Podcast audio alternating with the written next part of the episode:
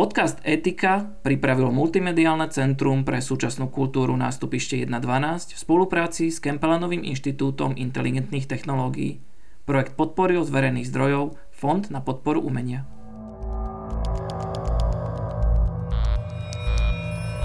Digitálne a informačné technológie nám zlepšujú a zjednodušujú život.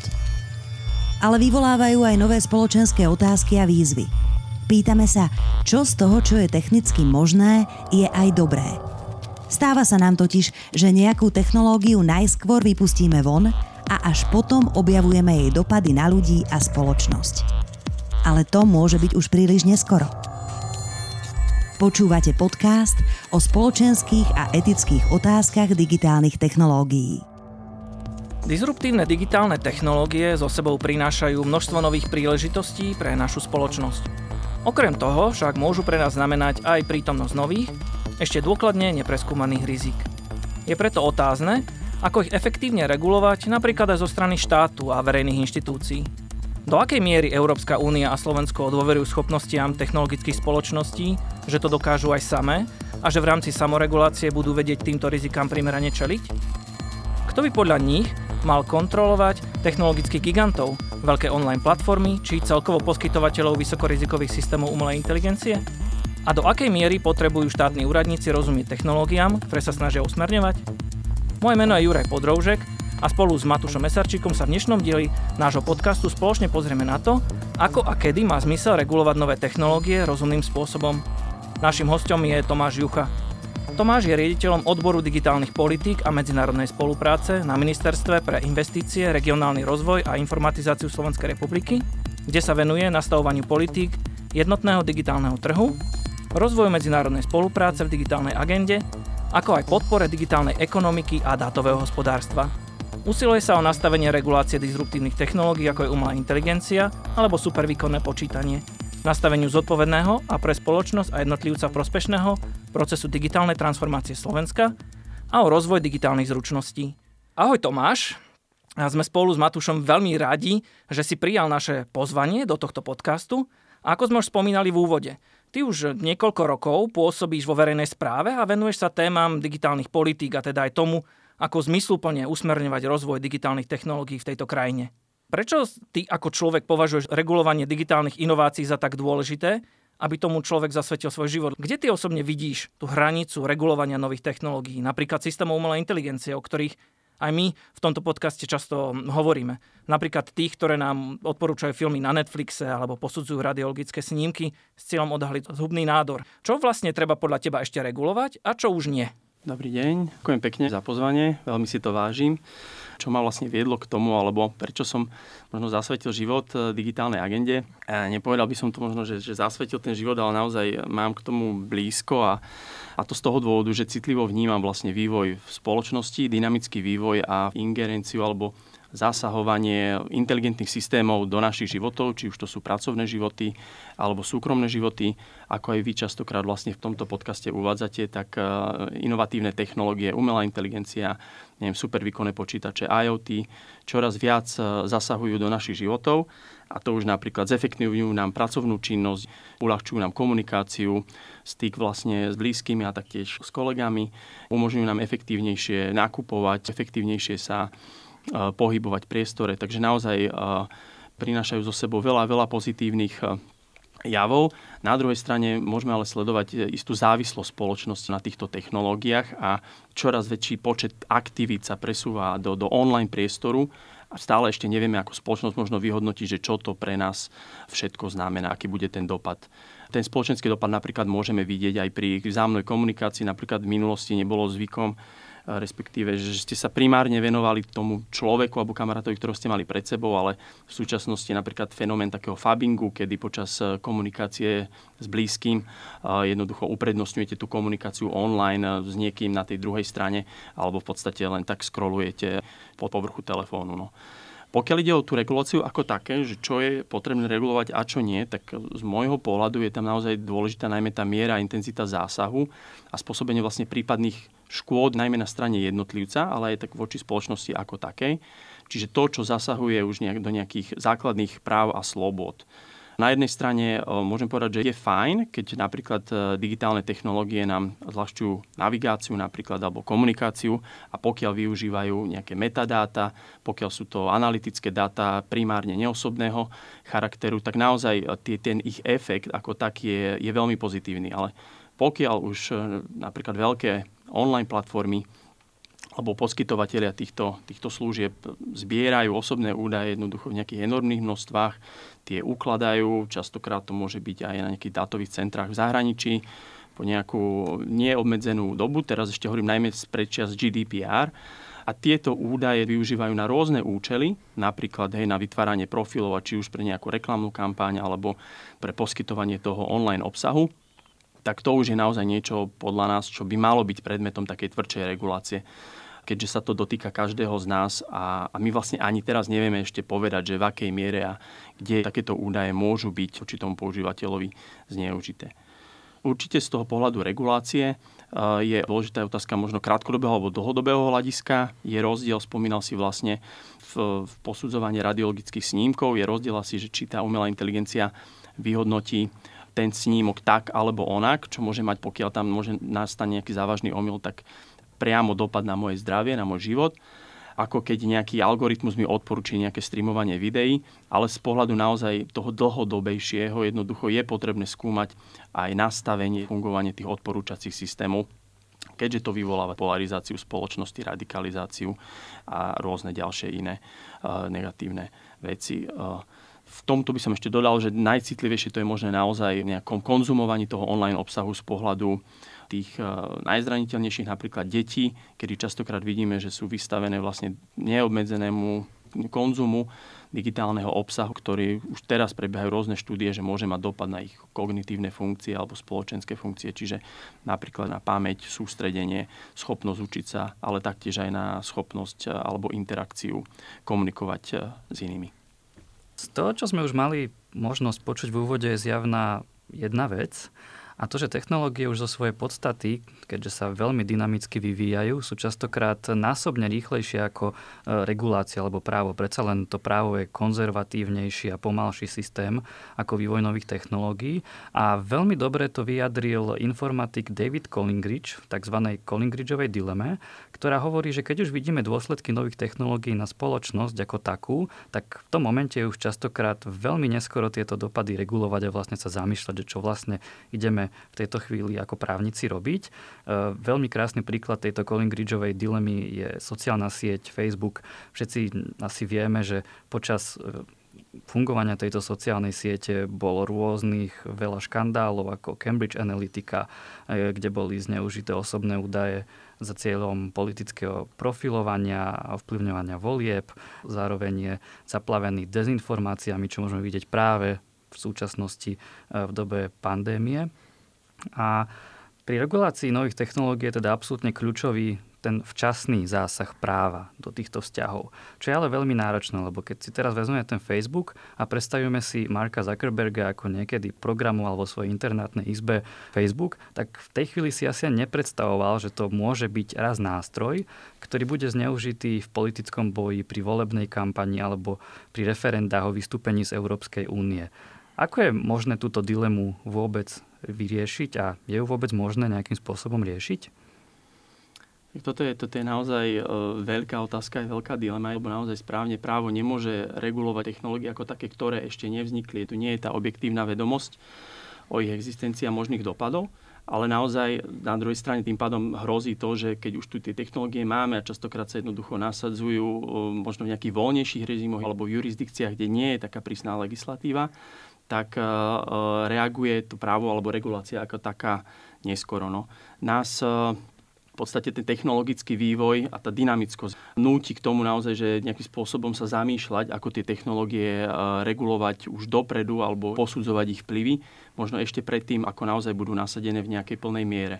Čoraz viac sa hovorí o nejakom bližšom vzťahu alebo o nejakej kooperácii regulátorov priamo napríklad s tými súkromnými spoločnosťami, ktorí sú tí najväčší zadávateľia alebo drivery toho výskumu a nasadzovania tých high-tech technológií, ktoré dennodenne využívame, ale taktiež za účasť či už akademickej obce alebo občianskej spoločnosti. Konkrétny prípad môžem uviesť napríklad formou regulačného sandboxu, Je to v podstate akýsi nástroj na bezpečný nejaký testovací priestor, v rámci ktorého môže tá inovatívna firma pod dohľadom, napríklad si zoberme nejakú inováciu vo finančnom trhu, jednoducho pod dohľadom toho regulátora a za pravidelnej konzultácie s tým regulátorom skúšať to svoje riešenie, testovať ho.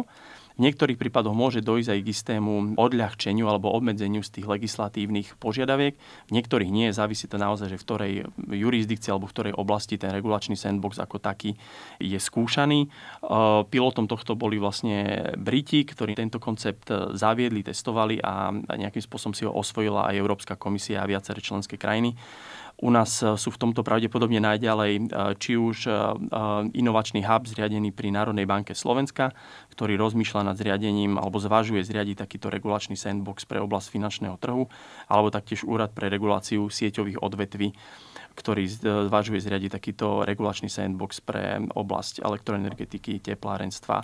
Tieto nástroje majú samozrejme aj svoje nevýhody a to tie napríklad, že sú to experimentálne nástroje, stále sa napríklad tie slovenské inštitúcie s nimi len oboznamujú, nemajú zatiaľ možno nejakú reálnu skúsenosť.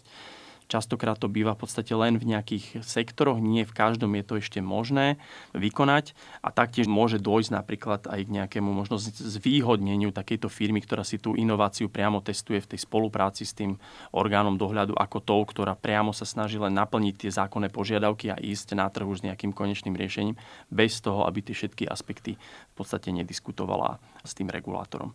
Právo má jednu obrovskú výhodu a tá výhoda spočíva v tom, že za ním stojí štátna moc. Pretože štátna moc na dodržiavanie práva dohliada, môže správanie subjektov sankcionovať rôznymi spôsobmi. Ak napríklad nedodržím rýchlosť, príde mi pokuta, ktorú musím zaplatiť. Alebo ak sa nedostatočne starám o svoje dieťa, štát mi ho môže za určitých okolností odňať. Na strane druhej právny systém je skôr reaktívny, to znamená čaká, čo sa pokazí, čo sa stane a až následne potom sa snaží reagovať. Čiže oproti technologickému pokroku je veľmi pomalý a nevždy na nové technológie pripravený.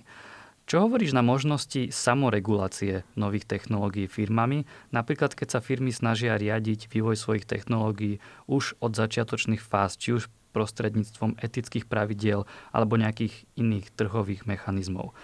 Nemyslíš si, že by bolo lepšie nechať v niektorých prípadoch trh, nech sa reguluje sám a tvorí si vlastné pravidlá?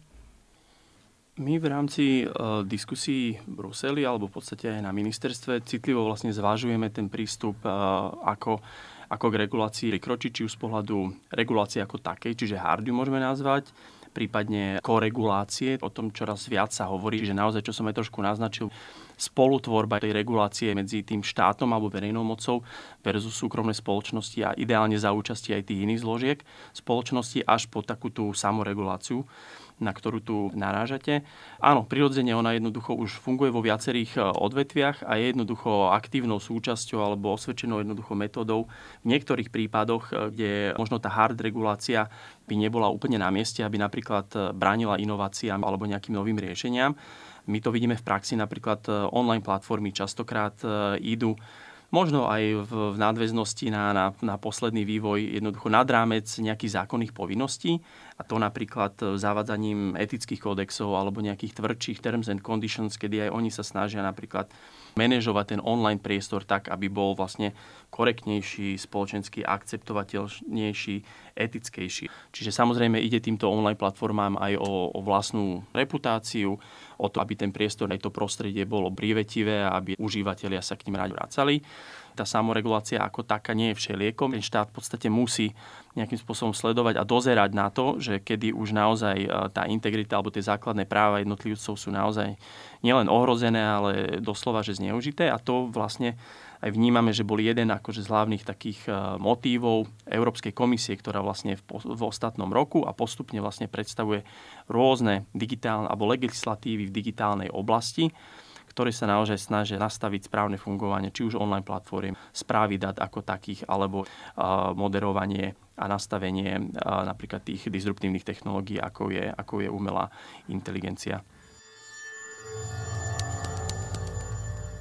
Jednou z veľkých tém, ktorá je aj predmetom takýchto štúdií, ktoré sa venujú tým strednodobým a dlhodobým dopadom, je aj regulácia alebo dopad práve veľkých sociálnych sietí, tak ako už si ich aj spomínal.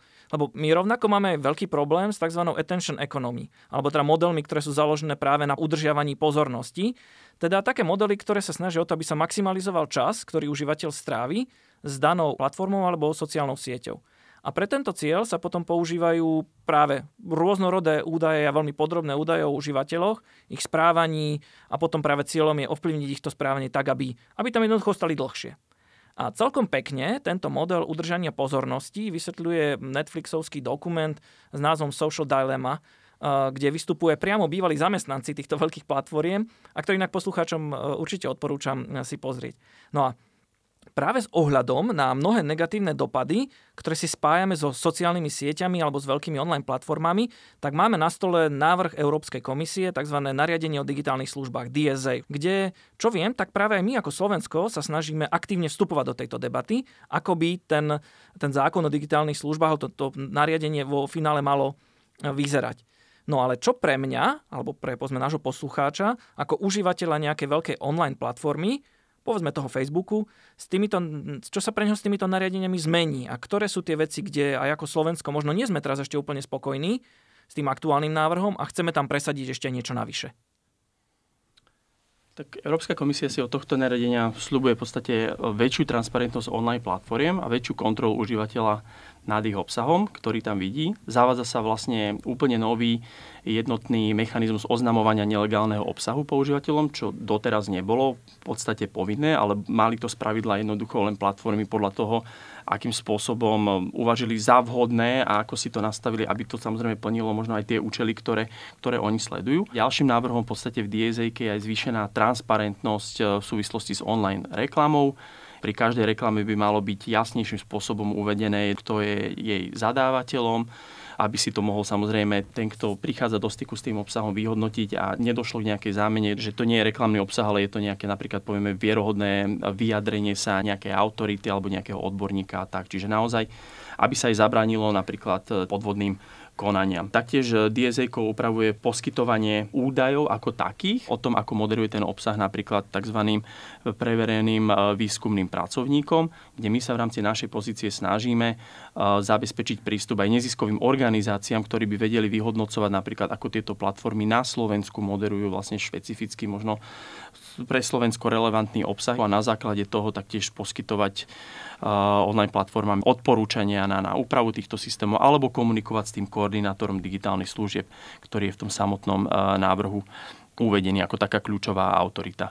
No čo v rámci tohto nariadenia silno vnímame, tak je vlastne zavedenie auditu systémových rizik, čiže platforma by mala vyhodnotiť, do akej miery ten ich odporúčací systém môže mať dopad na nejaké občianske práva, slobody, môže prispievať k manipulácii na tej platforme, čiže zasahovať do zdravia nejakej možno jednotlivcov, občianskej diskusie či volebných procesov ako takých. No. Ale jednou z toho hlavných oblastí, ktorú zamiery vidíme a ktorú aj aktívne komunikujeme s ministerstvom hospodárstva, ktoré je v podstate vecným gestorom tohto legislatívneho aktu, tak je problematika odporúčacích systémov v previazaní možno na data tracking. Data tracking vnímame veľmi citlivo, ide v podstate o zber údajov, najmä osobných údajov, naprieč tým online životom tohoto užívateľa, čiže prechádzania z rôznych aplikácií cez rôzne webové služby a komunikačné služby. Tým, že tie biznis modely častokrát týchto online platform sú postavené na spomínanej attention economy, čiže je to v podstate taký uzavretý kruh jednoducho. Platforma zbiera, pokiaľ je to možné a pokiaľ je to ten jednotlivec umožní, čo najviac údajov a na základe toho ona mu prispôsobuje obsah a tým pádom vlastne ho drží aktívneho. No. DSA ako taká obsahuje možnosť, čo vítame, možnosť určiť si pre ten odporúčací systém, čiže pre ten algoritmus, ktorý vám vyhodnocuje ten obsah, vypnúť takýto odporúčací systém, čiže naozaj byť takou možno tabulou rasou pre ten systém s tým, že vám to potom neprispôsobuje jednoducho podľa tých vašich preferencií a nedostáva vás napríklad do filtračnej bubliny a v úvodzovkách vedome vám naozaj nezužuje ten váš nejaký ten rozsah tej danej témy nadmieru takú, ako by ste to chceli. Čiže my presadzujeme názor, aby takýto odporúčací systém bol prednastavený vo forme opt-in, čiže jednoducho ten užívateľ ako taký na to, aby ho využil, si ho musí vedome zvoliť, že chcem v nejakej miere možno, buď v plnej alebo v strednej, mať personalizovaný obsah, alebo jednoducho nechcem vôbec a chcem stále k tej platforme pristúpiť, ako keby o mne nič nepoznala a ja si sám vyhodnotím, že čo je pre mňa dôležité. Takže pre nás tento návrh je dôležitý, lebo podľa nás viac chráni takého priemerného, bežného užívateľa v online prostredí, ktorý si samozrejme môže vedome jednoducho potom prispôsobiť mieru toho, že ako chce mať zobrazovaný ten obsah podľa miery toho, že aký počet alebo množstvo dát o sebe sprístupní. Som veľmi rád, že si spomenul prácu s dátami a sociálne siete, pretože, tak ako si hovoril, DSA na jednej strane prekopáva systém zodpovednosti platformiem za obsah, ktorý sa na nich nachádza, ale zároveň rieši aj určitú svojvoľu práve narábania s týmito údajmi, ktoré nejakým spôsobom získavajú. Čo je možno ale paradoxné, pretože prichádza ďalšia digitálna legislatíva, ktorá sa naopak týka zdieľania údajov, tzv. Data Governance Act, alebo v slovenčine nariadenie o správe údajov, pod skratkou známe DGA. A toto nariadenie nadväzuje na už existujúcu reguláciu otvorených údajov, ktorá je v tejto chvíli platná a účinná. A teda týka sa dát, ktoré sú v určitom formáte a momente verejne dostupné. A práve DGA upravuje podmienky a inštitúty sprístupňovania údajov, ktoré sú nejakým spôsobom špecificky chránené. To znamená, právo sa napríklad na nich pozerá ako na citlivejšie z pohľadu ochrany osobných údajov, alebo tieto dáta tvoria obchodné tajomstvo alebo know-how. A podľa DGA tieto dáta budú môcť byť sprístupňované, alebo sú tam uvedené podmienky ich sprístupňovania. No a tieto dáta budú následne môcť použiť či už iné orgány verejnej moci, alebo aj súkromný sektor na svoje účely, napríklad týkajúce sa výskumu alebo trénovania umelej inteligencie. Vedel by si nám nejakým spôsobom stručne predstaviť, akým spôsobom chce DGA tieto ciele dosiahnuť? My sa snažíme pozerať vlastne na tie jednotlivé iniciatívy Európskej komisie v nejakom takom kontexte, čiže neoddelovať ich tak, ako sú predkladané zo strany komisie, či už sa rozprávam o správe dát, umelej inteligencii alebo online platformách, s tým, že naozaj sa bavíme stále o jednom digitálnom priestore. A teraz sa rozprávame v podstate o Data Governance Acte, ktorý naozaj, ani nie že paradoxne, ale má za cieľ sprístupniť čo najväčšie množstvo údajov, ale ide o údaje v držbe verejnej správy, ktoré nie sú otvorené údaje a ktoré by inak nejakým spôsobom nebolo možné sprístupniť. Čiže naozaj ide o údaje, napríklad, ktoré sú chránené právami tretích strán, či už to je právo duševného vlastníctva, či už to sú údaje nejakej štatistickej dôvernosti a tak ďalej. Čiže vychádza to naozaj z toho, že cieľom komisie ako členských štátov je naozaj rozhýbať digitálnu dátovú ekonomiku a v rámci toho globálneho meritka alebo nejakého, ak to nazvem, možno súboja, tak naozaj nejakým spôsobom dorovnať zbrane a podporiť naozaj ten inovatívny segment v rámci Európy. S tým, že dáta sú prirodzene, ako sa častokrát už hovorí, vlastne novou ropou 21. storočia a tak aj my ako Európa potrebujeme konať a nejakým spôsobom tieto údaje sprístupnať, ale za zachovania vlastne tým právom chránených záujmov tých dotknutých strán, čiže nie ich sprístupňovať za akúkoľvek cenu. A komisia sa to snaží dosiahnuť vytvorením tzv. Európskych dátových priestoroch. Zatiaľ ich v podstate identifikovala 8. Sú to sektory vlastne v oblasti zdravotníctva, dopravy, životného prostredia, poľnohospodárstva, energetiky, výrobného priemyslu a podobne.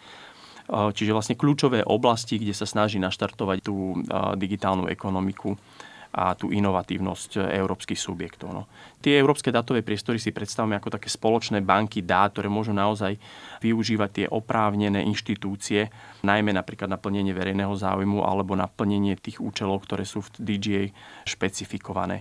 S tým, že treba si povedať, že pokiaľ ide naozaj o citlivé údaje, tak tie sa budú napríklad sprístupňovať len v chránených alebo zabezpečených prostrediach, že nedôjde k tomu, že sa sprístupní nejaký dataset a ten orgán verejnej správy, ktorý ho poskytne, tak nebude mať žiadnu kontrolu alebo dohľad nad tým, že či naozaj ten dataset využitý na ten účet, ktorý bol v tej žiadosti uvedený, alebo nie. Čiže naďalej sa tam dbá naozaj na tú vysokú ochranu tých práv tretích strán. Jedna z oblastí tiež, ktorá je predmetom tohto nariadenia, je spomínaný dátový altruizmus a to je naozaj vytvorenie nejakého mechanizmu alebo rámca na dobrovoľne vlastne darovanie a sprístupňovanie svojich údajov napríklad na účely verejného záujmu. Čiže naozaj tie subjekty alebo aj jednotlivci alebo spoločnosti, ktoré nejakým spôsobom chcú prispieť napríklad boji s klimatickou krízou alebo rôznym nejakým spoločenským javom a sú presvedčení, že aj poskytnutie tých dát, ktoré majú držbe a ku ktorým majú práva, môžu napomôcť, tak vlastne jednou z týchto nástrojov prínosov tohto legislatívneho aktu je aj takáto forma dátového altruizmu. No a vzhľadom na povinnosti, ktoré tento návrh DGA vlastne pre členské štáty predkladá, tak vedieme konzultácie na vnútroštátnej úrovni napríklad s dátovou kanceláriou zriadenou v rámci nášho ministerstva, ako aj s úradom na ochranu osobných údajov, pričom posudzujeme best practices a modely ostatných členských krajín, ako je napríklad fínsky model alebo francúzsky model. V tomto podcaste sa do veľkej miery venujeme spoločenským a etickým otázkam inteligentných technológií. Aby sme teda pri digitálnej legislatíve toho náhodou nemali málo, tak Európska komisia na jar predstavila návrh pre reguláciu umelej inteligencie, ktorý môžeme poznať pod názvom Artificial Intelligence Act, alebo v skratke veľmi chytľavo AIA, čo by mal byť vlastne prvý komplexný legislatívny rámec pre umelú inteligenciu na svete. Na úvod je ale potrebné povedať, že keď si túto legislatívu niekto prečíta, tak ona sa priamo nedotýka fyzických osôb, aj keď samozrejme nepriamo ich chráni, napríklad takým spôsobom, že zakazuje firmám nasadzovať určité využitia rizikovejšej umelej inteligencie, respektíve, že niektorým vysokorizikovým AI systémom ukladá pomerne veľké množstvo povinností, ktoré musia splniť predtým, než takéto systémy chcú uviesť na trh, aby ich teda mohli používať používatelia alebo firmy. Skúsme sa teraz pozrieť na to pohľadom firmy. Vedel by si nám priblížiť, čo nebudú môcť firmy s umelou inteligenciou v Európskej únii robiť a naopak, čo budú možno musieť podstúpiť, ak budú chcieť takúto umelú inteligenciu na trhu predstaviť? Na začiatku je potrebné pre všetkým zdôrazniť, že opäť ide len o návrh z dielne Európskej komisie, ktorý vlastne bude podliehať viacerým diskusiám zo strany členských štátov alebo občianskej verejnosti, akademického sektora, NGOs. Čiže ten sa naozaj bude tvoriť podľa nášho odhadu počas najbližšieho 2,5 roka. Čiže až potom bude možné povedať, že naozaj, ktoré sú tie konkrétne požiadavky, ktoré on kladie na tých prevádzkovateľov systémov umelej inteligencie alebo aj samotných užívateľov. No. A ide naozaj o komplexnú legislatívu, keď už len samotné štúdie alebo impact assessmenty majú 350 strán analýz a výpočtov, kde samotná Európska komisia pripúšťa, že nie je možné analyzovať už v tejto fáze ten celkový dopad tej technológie, keďže stále tie premenné v podstate a tie vstupy sa menia. No ale naozaj sa spravil kus práce a máme na stole návrh na také harmonizované pravidla, že ako s tou umelou inteligenciou ďalej narábať v rámci európskeho priestoru. No, je tam viacero kategórií vlastne systémov umelej inteligencie. Niektoré sú úplne zakázané alebo povolené len s úzko definovanými výnimkami. Napríklad sociálne hodnotenie založené na umelej inteligencie, na všeobecné účely vykonávané orgánmi verejnej moci, čiže tzv. Známy social scoring, alebo rôzne podprahové techniky nevedome ovplyvňujúce konanie ľudí. Aj používanie biometrickej diaľkovej identifikácie v reálnom čase na verejne dostupných miestach, napríklad formou face recognition, tiež bude pravdepodobne možné len za určitých podmienok, prísne stanovených podmienok. Čiže nie je to úplne zakázané, ale už teraz sa tam upravujú a široká diskusia sa vedie k tomu, že za akých podmienok bude možné takúto technológiu v reálnom čase nasadiť a na aké účely používať. Ďalšia skupina AI systémov sú tzv. Vysokorizikové systémy umelej inteligencie, ktorých zoznam by mal byť obmedzený len na úzko špecifikované systémy umelej inteligencie, ktoré majú dopad, preukázateľný dopad na zdravie, bezpečnosť alebo základné práva osôb v Európskej únii. Čiže napríklad rozprávame sa o využití umelej inteligencie v oblasti súdnictva, v oblasti presadzovania práva zo strany orgánov verejnej moci, napríklad v oblasti kritickej infraštruktúry, pri náboroch a výberových konaniach do práce, alebo taktiež napríklad pri posudzovaní nárokov na verejné dávky a prístupe ľudí k verejným službám. Čiže nasadzovanie a využívanie systémov by malo v týchto prípadoch podliehať kontrole pred ich uvedením na trh, alebo pred ich spustením zo strany orgánu verejnej moci, čiže ex ante, ako aj priebežne po ich uvedení. Otázkou bude, že ako správne uchopiť tie vysokorizikové systémy, a ktoré to majú byť. Podľa nejakých takých neoficiálnych odhadov by to mala byť len veľká menšina z tých všetkých vlastne využití systému umelej inteligencie ako taký. Myslím, že sa hovorí v rámci tých impact assessmentov o nejakých 5 až 15% z AI systémov, ktoré by mali byť vyhodnotené ako vysoko rizikové a teda by sa na ne vzťahovala väčšina tých obmedzení alebo regulácií spomínaných vája. Čo je pozitívom vlastne pri tomto návrhu je, že nie všetky tieto požiadavky majú tzv. Nejaké striktné pravidlá ako pre tých prevádzkovateľov, ako dosiahnuť ten súlad, ale niekedy umožňujú istú flexibilitu.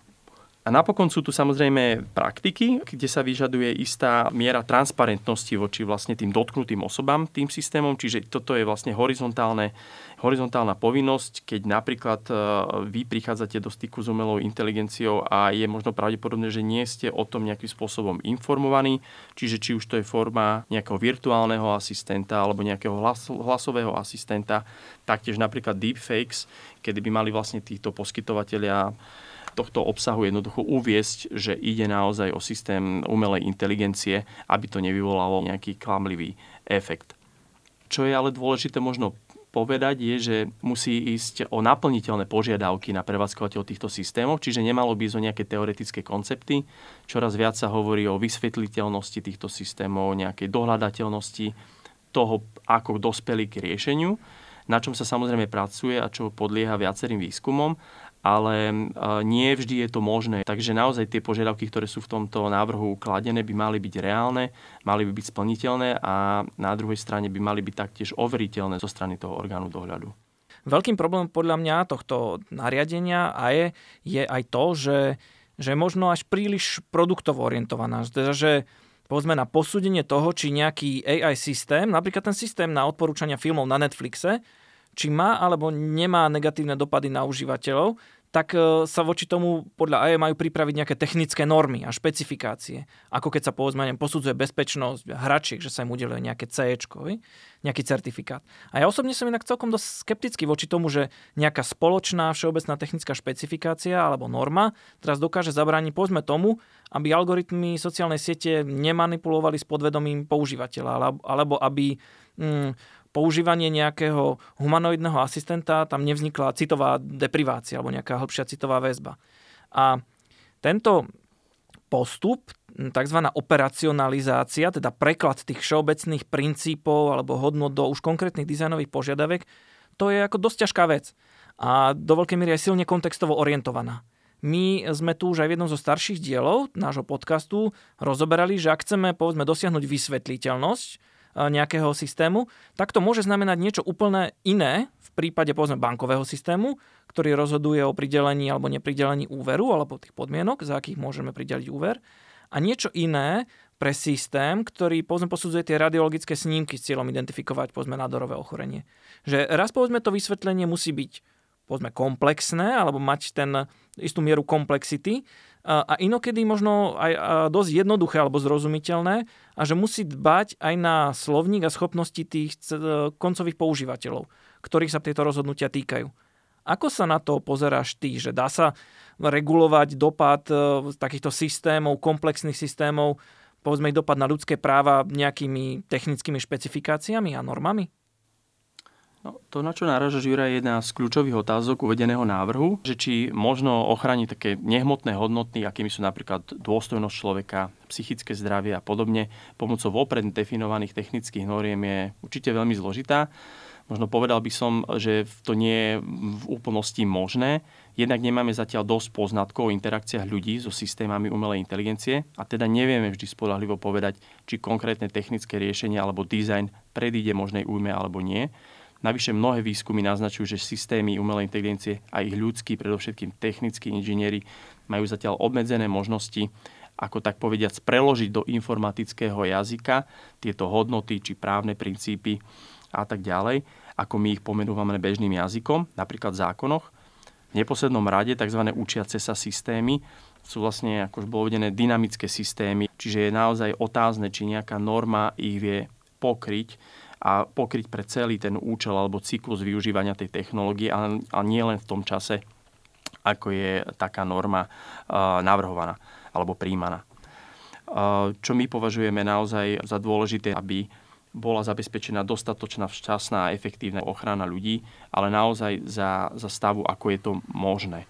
Ako si povedal, tak máme tu množstvo problémov pri identifikovaní konkrétnych negatívnych dopadov, ale keď sa pozriem v AI na jej porušenia a možnosti sankcionovania, tak AIA obsahuje pomerne drakonické pokuty za tie najzávažnejšie porušenia. Dokonca ide to až do výšky 30 miliónov eur, prípadne do výšky 6% obratu firmy, teda toho, čo je v tom danom prípade viac. Ako si už ale viackrát spomínal, tak tieto pokuty majú ukladať národné orgány, s čím majú prirodzene niektoré členské štáty problém. Predsa len ide o pomerne náročnú legislatívu, na ktorej posúdenie sú potrebné možno až expertné znalosti. No skúsim to porovnať s niečím, v čom sa teda snažím vyznať, a to je oblasť ochrany osobných údajov. Tam máme opäť síce spoločný európsky právny rámec, ale tá aktivita a agilita dozorných orgánov v každom členskom štáte je diametrálne odlišná. Napríklad minulý mesiac luxemburský dozorný orgán uložil pokutu Amazonu za porušenie GDPR v šialenej výške 746 miliónov eur. Keď to porovnám s našou slovenskou realitou, tak náš slovenský úrad na ochranu osobných údajov síce dáva pokut dosť, ale v pomerne malej výške. Pokiaľ viem, tak tá najvyššia je na úrovni niekoľko desiatok tisíc eur, čiže sa to neblíži k 1 miliónu. Vhodná otázka preto je, kto by mal na Slovensku kontrolovať dodržiavanie AIA a vlastne na akej úrovni. Pretože tzv. Posudzovanie zhody alebo conformity assessment, teda či systém AI je v súlade s AIA, si budú do veľkej miery robiť samotní provideri, teda povedzme firmy, sami, a regulátor im bude musieť nejakým spôsobom dokázať, že pri tomto procese spravili chybu. Je teda reálne a môžeme vlastne my čakať, že slovenský úrad, ak nejaký teda bude možno raz, uloží vysokú pokutu Facebooku alebo Google za porušenie týchto pravidiel? Oblasť ochrany osobných údajov je v rámci, z pohľadu toho dohľadu v rámci Európskej únie veľmi fragmentovaná a môžeme vidieť tie spomínané rozdiely, na ktoré narážaš. Čiže to môže byť napríklad aj takou čiastočnou odpoveďou na to, že ten dohľad na tej národnej úrovni, len národnej alebo primárne na národnej úrovni, nemusí byť vždy správna cesta.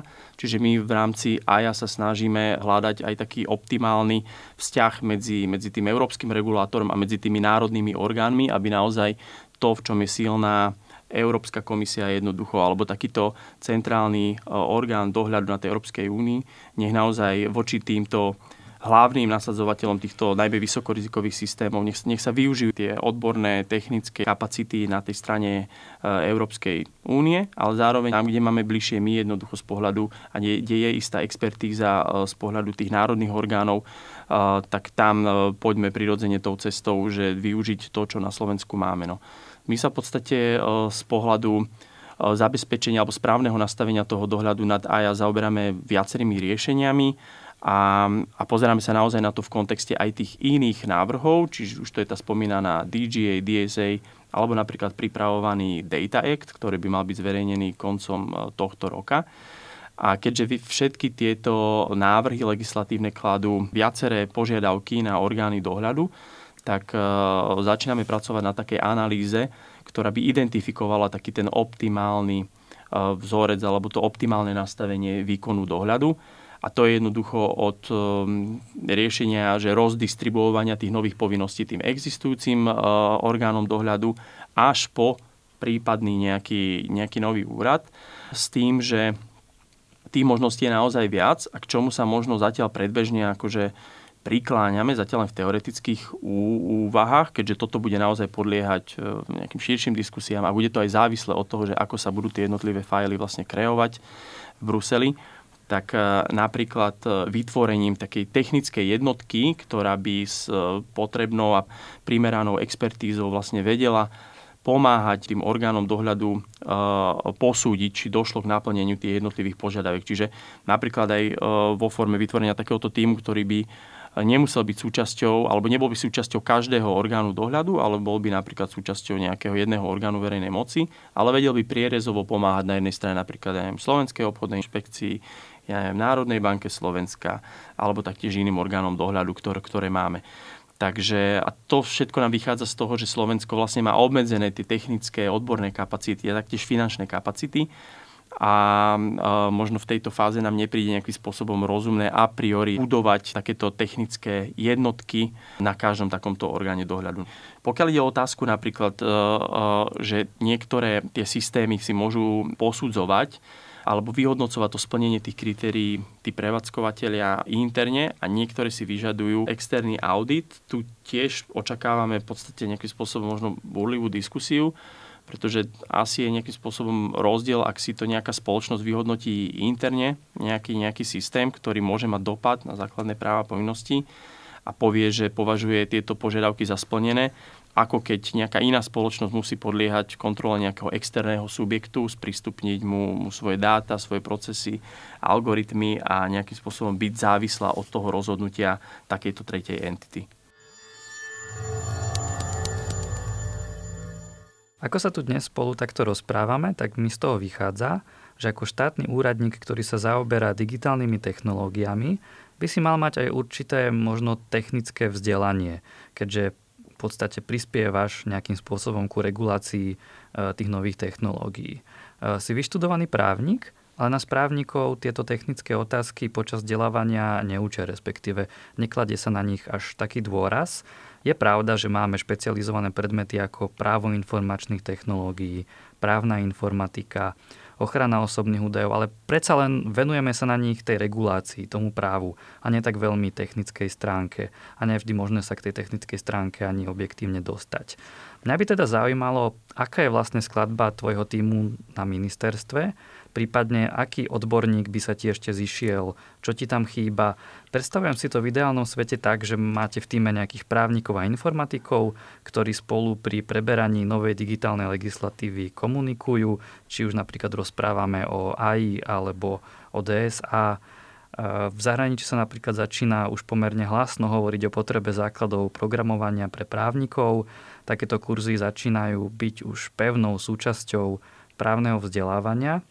Tu sa potom natíska taká záľudná otázka, že či budeme do budúcna potrebovať aj vo verejnej správe a pri regulácii nových technológií viac vyštudovaných právnikov s dostatočným technologickým vzdelaním, alebo práve naopak. A čo je možno potom jednoduchšie? Je ľahšie naučiť právnika základy IT alebo informatika základy práva? Ťažká otázka. A pokiaľ ide o zloženie tímu, tak tam sa snažíme o rôznorodosť, o odbornú rôznorodosť, ktorá vlastne vyplýva z tej agendy, ktorú v rámci sekcie pokrývame. Jedno z našich hlavných náplní je napríklad tvorba tej spomínanej európskej legislatívy, čo si vyžaduje napríklad znalosť procesov EÚ, ako aj právne povedomie. S tým súvisí napríklad aj komunikácia dovnútra štátu s cieľom zabezpečiť včasnú implementáciu týchto legislatívnych aktov, čo si zase vyžaduje napríklad koordinačné, projektové alebo komunikačné schopnosti. A tým, že sme vlastne medzinárodná sekcia, tak ďalšie z toho nejaké požiadavky na tých našich kandidátov vyplývajú naozaj zo znalosti zase toho medzinárodného prostredia, samozrejme jazyková vybavenosť kandidátov a jednotlivých členov tímu. No. Nehomogénnosť tejto agendy si vyžaduje nasadenie ľudí s rôznym vzdelaním a skúsenosťami, s rôznym setom tých kompetencií a zručností. Pričom vyskladanie ale správneho tímu naozaj komplikuje relatívne nízka ponuka hodných kandidátov na trhu. Viacerí tomu čelíme, že naozaj získať kvalitných spolupracovníkov do tímov, a to už je bez ohľadu na to, či to je verejný sektor alebo súkromný sektor alebo neziskový sektor, tak je naozaj problematické. A navyše ešte v našom prípade samozrejme to aj je taký konzistentný tlak na znižovanie počtu zamestnancov vo verejnej správe. No.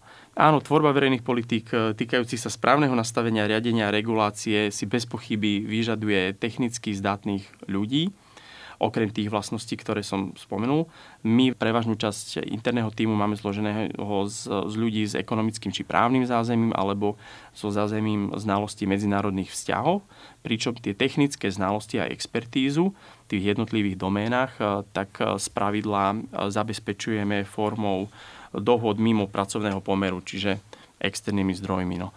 Uvedené riešenie sa pre naše potreby ukázalo ako optimálne, keďže cieľom vlastne odboru celkovo sekcie nie je tvorba tých IT riešení ako takých, čiže my nepotrebujeme IT programátorov, analytikov, alebo nejakých dátových výskumníkov, ale naozaj potrebujeme ľudí, ktorí tým technológiám rozumejú aj v širšom kontexte a vedia napríklad preložiť ten právny jazyk do toho technického a naopak ten technický jazyk do toho právneho jazyka. Čiže v takejto miere vlastne tým pádom komunikujeme s týmito našimi ľuďmi a som rád napríklad, že jedným z nich môže byť aj Juraj, ktorý ma vlastne týmto podcastom spolu s tebou, Matúš, sprevádza. Takže oblasť, ktoré zabezpečujeme touto formou, je napríklad etická stránka IKT, čiže etická stránka nových technológií, alebo taktiež oblasť spojená už naozaj s nejakými technickými zručnosťami. Máme, čo sa môžem pochváliť, v rámci týmu kolegyňu, ktorá sa vlastne dlhodobo venovala programovaniu, takže naozaj jej znalosť, knowledge alebo expertíza je pre nás veľmi cenná. A či by bolo vhodnejšie učiť informatikov základy práva alebo naopak právnikov základy informatiky? No, vzhľadom na čoraz väčšiu komplexnosť a multidisciplinaritu toho regulačného prostredia, digitálnych technológií, zastávam názor, že je potrebné budovať mosty a prierezovú, aspoň minimálnu znalosť tých súvisiacich odvetví na všetkých stranách. Čiže tí informatici by mali trošku viac možno rozumieť tomu právu a tým sociálnym vedám a zase naopak tá druhá strana by mala nejakým spôsobom sa snažiť o dobehnutie tej technickej vedomosti a technickej stránky vecí. V tomto bode si dovolím také malé doplnenie, lebo s tým technickým vzdelávaním a digitálnymi zručnosťami na Slovensku máme celkovo problém, že nie len v štátnej správe. Aj jeden z ukazovateľov digitálnej konkurencieschopnosti spoločnosti, kde sa už roky držíme na chvoste v porovnaní s ostatnými krajinami Európskej únie. Na prvých miestach máme štandardne aj severské krajiny, Dánsko, Fínsko a Švédsko. A tento index DESI pritom len nehovorí len o konkurencieschopnosti, povedzme, akoby firemné, že či naše firmy využívajú nové technológie ako, povedzme, umelú inteligenciu, ale aj to, či máme ľudí dostatočne vzdelaných na to, aby mohli tieto technológie vôbec zavádzať, že či máme vôbec ľudí, ktorí v digitálnym technológiám rozumejú a vedia ich používať. No a v celkovom hodnotení tohto DESI sa Slovensko umiestnilo za posledných pár rokov na viac menej posledných priečkách alebo na chvoste. Myslím, že za posledné roky to bolo 22. a 21. priečka. Teda aj minulý rok, to bolo myslím, že práve to 22. miesto, to bol náš historicky najslabší rok. Že je v našich silách potom dobehnúť aspoň priemer únie a čo vy ako povedzme ministerstvo navrhujete pre tento cieľ spraviť? Áno, index DESI vnímame veľmi citlivo. Naozaj je to index digitálnej ekonomiky a spoločnosti, ktorý porovnáva ten stav digitalizácie v jednotlivých členských krajinách, a to v 5 dimenziách. Či už to je oblasť digitálnej infraštruktúry, či už to je oblasť ľudského kapitálu, alebo taktiež oblasť napríklad integrácie využívania digitálnych technológií zo strany súkromných subjektov, alebo taktiež využívania tých technológií zo strany jednotlivcov. A tou poslednou oblasťou je elektronická verejná správa a jej kvalita. Čiže my aj s cieľom zlepšiť postavenie Slovenska v indexe DESI sme pripravili a bola schválená vládou stratégia a akčný plán na zlepšenie postavenia Slovenska v DESI do roku 2025, ktorý obsahuje viacero vlastne takých konkrétnych opatrení na to, ako sa posunúť v tej oblasti digitalizácie a informatizácie spoločnosti. No. Tak to je super, tak daj aspoň 1-2. Je ich tam viacero samozrejme, ale napríklad z pohľadu jedným z kľúčových samozrejme tých prediktorov tej digitalizácie je infraštruktúra, čiže naozaj dostupnosť jednoducho kvalitného širokopásmového internetového pripojenia. Takže jedno z tých opatrení bolo aj prijatie národného broadbandového plánu alebo plánu na budovanie širokopásmového internetového pripojenia, za čo sme radi, že to prešlo. Taktiež je to napríklad prijatie stratégie celoživotného vzdelávania, keď sa bavíme konkrétne o zručnostiach. Naozaj Slovensko má dlhodobo problém s tým, že iba veľmi malá časť dospelých osôb alebo osôb v produktívnom a postproduktívnom veku prechádza nejakou formou samovzdelávania v rámci tých ďalších fáz života, čo vzhľadom na to, že OECD nás v podstate už tretíkrát identifikovalo ako krajinu, ktorá je z pohľadu ohrozenia automatizáciou a robotizáciou v podstate na tom najhoršie členských krajín OECD, kde vlastne až cez 60% pracovných pozícií vlastne je buď vysoko ohrozených automatizáciou, alebo bude čeliť značnému riziku zmeny. Čiže práve preto je ten aj dôraz vlastne na osoby ekonomické činné, súčasných 40-tníkov, 50-tníkov, aby boli naozaj aktívni, aby nejakým spôsobom mali záujem získavať nové vedomosti a skúšať nové procesy. My naozaj zastávame ten názor, že len pokiaľ budeme hovoriť aspoň o tej minimálnej miere tých základných zručností na úrovni každého jednotlivca bez ohľadu na tú jeho pracovnú činnosť, tak len vtedy v podstate Slovensko môže byť tým adekvátnejším partnerom aj vo vzťahu k tým importno-exportným vzťahom, či už v rámci EÚ alebo celkovo aj globálne. Zároveň taktiež dlhodobo vlastne evidujeme nedostatok približne 10 000 IKT špecialistov a špecialistiek, čo sa tiež snažíme vlastne viacerými opatreniami zvrátiť. No, a napríklad aj zabrániť odlivu mozgu, keďže vieme, že veľká časť najmä tých možno šikovnejších študentov, ako to nazvem, tak čoraz viac odchádza do zahraničia a tým pádom jednoducho Slovensko stráca ten kapitál na nielen na tú vedu, výskum jednoducho, ale celkovo na nejaké napríklad prechod k tej informačnej alebo znalostnej ekonomike. My agendu digitálnej zručnosti sa snažíme podporovať aj v rámci spolupráce medzi súkromným a akademickým sektorom v tzv. Digitálnej koalícii. Tá vlastne spája desiatky subjektov, ktoré si kladú dobrovoľné záväzky voči sebe alebo voči spoločnosti, ako jednoducho zlepšiť stav tých digitálnych zručností na Slovensku. Ja by som si na záver dovolil ešte jednu takú úvahu a spojenú aj s otázkou. Že ak chcem budovať dôveryhodné technológie, tak tu budem potrebovať ešte o niečo viac ako len zručných IT inžinierov. Aj my tu v rámci podcastu sa neustále vraciame k potrebe vyvážených tímov, kde potrebuješ mať aj technicky, aj humanitne vzdelaných ľudí. A to nie len pre tých vývojárov, ktorí sa podieľajú na vývoji technológie, ale potom aj tých samotných užívateľov. A aj ministerstvo, na ktorom pôsobíš, pred pár mesiacmi zriadilo stálu komisiu pre etiku a reguláciu, ktorú vedie profesorka Bieliková, kde sme zhodou okolností obidva je členmi. Ale teda potom sám dobre vieš, že komisiu, tú etickú komisiu, to tvorí celkom taká pestrá zmeska ľudí. Tam nie sú len informatici, ale sú tam práve právnici, filozofi, máme tam povedzme aj lekára či novinára. A jedným z cieľov, ktoré v tejto komisii máme, je práve aj taká evangelizácia etickej a dôveryhodnej umelej inteligencie. Tým, že pozme vyzdvihneš príklady, keď sa technológie vyvíjajú práve tým zodpovedným spôsobom a poukážeš na postupy, podľa ktorých by sa dôveryhodnej a etické systémy mali vyvíjať. Ako to vnímaš ty? Že čo by si chcel, aby bol odkaz povedzme tejto komisie s ohľadom na to, čo sa deje povedzme aj vo firmách a v celej spoločnosti? Že čo by si ty chcel, aby sa v našej spoločnosti aj s ohľadom na nové technológie takto možno pod vplyvom tejto komisie zmenilo? Áno, spomínaná stála komisia v podstate je jedným z tých príkladov, ako by sa možno mali tvoriť tie nové politiky v oblasti najmä disruptívnych technológií, ako je umelá inteligencia. Táto komisia približuje na jednej strane tie rôzne svety, spája ich a vklada jednoducho tú expertízu z tých humanitných vied, technickejších odborov, rôznych spoločenských oblastí do toho, čo sa v podstate deje na tej regulačnej úrovni a čo podlieha alebo je predmetom tej činnosti štátu. Čiže ja som veľmi vďačný za to, že takáto stála komisia pre etiku a reguláciu umelej inteligencie vznikla. Ona v podstate vznikla na popud široko zastúpenej odbornej ako aj laickej verejnosti, ktorá volala po zriadení takéhoto nezávislého poradného orgánu, ktorý by sa vyjadroval k vývoju v oblasti umelej inteligencie a dopadom nasadzovania tejto technológie na chod, etické hodnoty ako aj ďalší vývoj spoločnosti.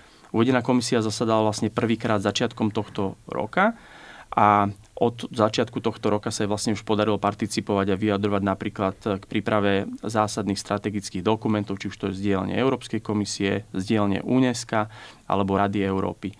Ja jej činnosť vnímam a považujem za nevyhnutnú a slúži podľa mňa ako taký výstražný, ale dobre mienený maják pre vývojárske týmy napríklad, inovatívne spoločnosti, ale aj pre verejnú správu jednoducho, že na výsledky práce takýchto tímov alebo na tie technické riešenia sa už nemôžeme pozerať len čisto naozaj z toho pragmatického dôvodu a z toho funkčného a z nejakého optimalizačného, že dosiahneme čo najväčší prínos a čo najmenších nákladov, ale naozaj vzhľadom na dopad tých technológií potrebujeme zvážiť aj tie iné aspekty a širší kontext. Pri správnom nastavení tie moderné technológie nám vedia byť určite nápomocné, ale pri podcenení ich vplyvu a dopadov alebo zneužití vedia napáchať určite ďalekosiahle škody. No. A spoločnosť je práve teraz v momente, ktorý môže byť pre nás ďalší vývoj a smerovanie ľudstva zásadný. No, ja ti veľmi pekne ďakujem, Tomáš. A som veľmi rád, že si našiel čas a prišiel medzi nás do štúdia. Ďakujem za pozvanie a prajem všetko dobré a veľa šťastia s ďalšími epizódami podcastu. Ďakujem. No a ako obvykle, zakončíme aj tento diel recenziou. Opäť sme poprosili Tomáša, ktorý aj keď tu dnes s nami nemoderuje, tak aby vám, respektíve aj nám, predstavil novú zaujímavú potravu pre naše mozgy. Takže Tomáš, nech sa páči, máš slovo. Ďakujem. Áno, prenikol som k vám aj dnes, aj keď iba poviem tento krátky záver. Bude to recenzia na knižku Mindfuck, ktorá vlastne vyšla nedávno v českom preklade. Anglický originál je už asi tak 2 roky vonku. Jej autorom je Christopher Wylie, celkom mladý človek, ktorý keď sa narodil, tak ja už som 5 rokov používal počítač, síce 8-bitový, ale už to bolo niečo. A z tej pozície druhého stupňa základnej školy som už vnímal vtedajšie konšpiračné teórie, ktoré už vtedy existovali, čiže akože ovládajú nás mimozemšťania, alebo rôzne ezoterické kulty, alebo nejaké temné sily, ktoré nám zostávali nežnú revolúciu, takže už vtedy tam bolo toho veľa. Čím chcem povedať, že aj keď vzdelaním mám bližšie k autorovi, vekom skôr patrím do generácie hlavného antagonistu jeho príbehu Nixa. A priznávam, že niektoré Wileyho propozície prídu ako zľahka naivné. Ale k veci. V prvom rade si musíme povedať, že Mindfuck nie je žiadnou literatúrou faktu. Je to memoárová literatúra, 30-tníka silno zošrobovaná potrebou autora, whistleblowera, kde sme si povedali kajúcnika, vyvinica. A teraz v čom spočíva tá vina autorova? Wylie je jedným z tvorcov algoritmov predikujúcich správanie sa populácií, ktoré boli použité organizáciou Cambridge Analytica s cieľom ovplyvniť politickú situáciu v rôznych krajinách. Námatkovo Nigérii, Rumunsku, Taliansku, Juhoafrickej republike, Spojených štátoch, Českej republike, v Británii a tak ďalej. Wylie sa v knihe opíše ako telesne postihnutý príslušník rodovej menšiny a názorovo liberál. V tomto príbehu hrá rolu naivného mladého vedca, ktorý prichádza s prevratnou ideou predikcie konania používateľov na základe dát, ktoré o nich vie získať zo správania sa na internete. Antagonistom príbehu je podnikateľ Nix, ktorý sa nezamýšľa nad etickými dôsledkami a je pripravený tento nástroj ponúknuť úplne každému, kto zaplatí dostatočne veľkú sumu. Nix je vykreslený ako bezkrupulózny narcis, opierajúci sa o bohatstvo a kontakty, ktoré mu zanechali predkovia, ktorý ignoruje spoločenské normy, dobré mravy a v podstate aj zdravý rozum. Ako toto celé funguje? V politickom marketingu máme 4 kategórie skupín. Máme tých, ktorí určite prídu k voľbám a zahlasujú tak, ako by sme si prijali. Ich opakujú sú tí, čo prídu tiež voľbám a zahlasujú presne naopak. Tieto dve kategórie nie sú cieľom marketingu, lebo ten im nemá v princípe čo povedať. Rozhodnutých už nepresvedčíme, takže nie je o čom. Cieľom marketingu sú teda tí, ktorí buď nechodia ku každým voľbám, ale majú isté sympatie k nášmu projektu. A potom tí, ktorí síce ku voľbám chodia, ale ešte nie sú tak úplne presvedčení. Wylieho nástroje slúžili na vyčlenenie týchto dvoch kategórií a na presvedčanie ich veľmi cieľovým marketingom. Na základe psychometriky, ktoré Cambridge Analytica urobila, Wylie a jeho tým vedeli základné povahové črty týchto potenciálnych voličov, teda malých psychotesty. Mohli teda nastaviť kampaň tak, aby konkrétni potenciálni voliči mali väčší záujem voliť v konkrétnu preferenciu, alebo čo je len ísť k voľbám, ale dokázali spraviť pravý opak, čiže dokázali vytvoriť antikampaň, ktorá konkrétne typy voličov odrádzala od buď konkrétnych nejakých politických frakcií, alebo od účasti vo voľbách. Cambridge Analytica využívala aj psychometrické dáta, aby podporila konkrétne nálady v spoločnosti. Dokázali identifikovať ľudí zraniteľnejších a náchylnejších veriť dezinformáciám. Mali identifikovanú takú skupinu, ktorá sa volá Dark Triad, čo sú nejaké osobnostné črty spájané s narcisizmom, machiavelizmom alebo psychopatiou a ľudí, ktorí vykazovali vyššie skóre v týchto črtách, tak im vedeli podsúvať konkrétne informácie, ktoré potom títo ľudia šírili bez toho, že by s tým akože mali súhlas od Cambridge Analytiky, respektíve, že by Cambridge Analytica mala súhlas od nich. Čiže oni sami sa na to chytili a nejakým virálnym marketingom to už posúvali ďalej. Pri popise týchto praktik Wylie používa ako celkom aktuálne poznatky z kognitívnej psychológie, najmä o kognitívnych skresleniach, o tých biasoch, ktoré sa mu aj podarilo veľmi účinne využiť, teda aj keď kritický, zmýšľajúci čitateľ nebude brať príliš vážne, keď Wylie hovorí, že sa uzatvárali všetky dohody za jeho chrbtom a ako on nevedel, že kto to rokoval s pracovníkmi ruskej tajnej služby, ktorí sa vydávali za manažerov Lukoilu, ako on mal zo všetkých najnižší plat. Určite čitateľ ocení faktické informácie o tom, ako je možné manipulovať skupiny ľudí. Tieto sú veľmi detailné a zároveň prezentované veľmi, veľmi prístupným spôsobom. Dávnejšie, v rámci série týchto podcastov, som recenzoval dokumentárny cyklus Adama Curtisa, ktorý anekdotickým spôsobom ukazuje, že súčasné problémy dezinformácií, pohrdania vzdelaním a polarizovania spoločnosti majú omnoho dlhšiu históriu ako len zo začiatku nejakých nástrojov sociálnych sietí. Wyliemu nemožno teda vyčítať, že vo svojej knihe rozpráva svoj príbeh bez reflektovania širších skutočností, alebo dokonca, že cudne mlčí o svojej druhej firme Eunoja. V poriadku, toto napokon v tomto príbehu nie je až tak podstatné a Wyliemu príbeh, či už sa s ním identifikujeme alebo nie, je mementom doby. Kniha Mindfuck vychádza v pôvodnom ľahko cenzurovanom názve, v češtine so zmeneným podtitulom Cambridge Analytica a plán na zničenie sveta. V tom pôvodnom podtitule išlo iba o zničenie Ameriky. Vydáva vydavateľstvo Argo do Korán v roku 2021. Opäť raz, ako vyťahol si podľa mňa veľmi zaujímavého autora, veľmi zaujímavú knihu. Možno aj niektorí z vás, keď sme tu už aj spomínali tie rôzne Netflixovské seriály, tak si spomenú, že Christopher Wylie vystupoval v jednom z týchto dokumentov. The Great Hack sa to volalo. No a my sme aj tak trocha cieľene vybrali túto knihu, pretože hneď v tom nasledujúcom diele nášho podcastu sa práve budeme venovať téme spracovania dát a vlastne toho vzťahu človek a dáta. Takže ja sa na to aj celkom teším, neviem ako ty. Rozhodne áno. Čo dodať na záver? No, ak naši poslucháči majú ešte nejaké otázky, alebo prípadne by nám chceli vyjadriť svoju podporu alebo nejaké povedzme nápady na ďalšie diely, tak nám určite dajte vedieť a napíšte na podcast@kinit.sk. A v tejto chvíli sa s vami chcem a spolu aj s kolegami veľmi pekne rozlúčiť, takže vám prajem všetko dobré a do počutia. Do počutia. Do počutia. Do počutia.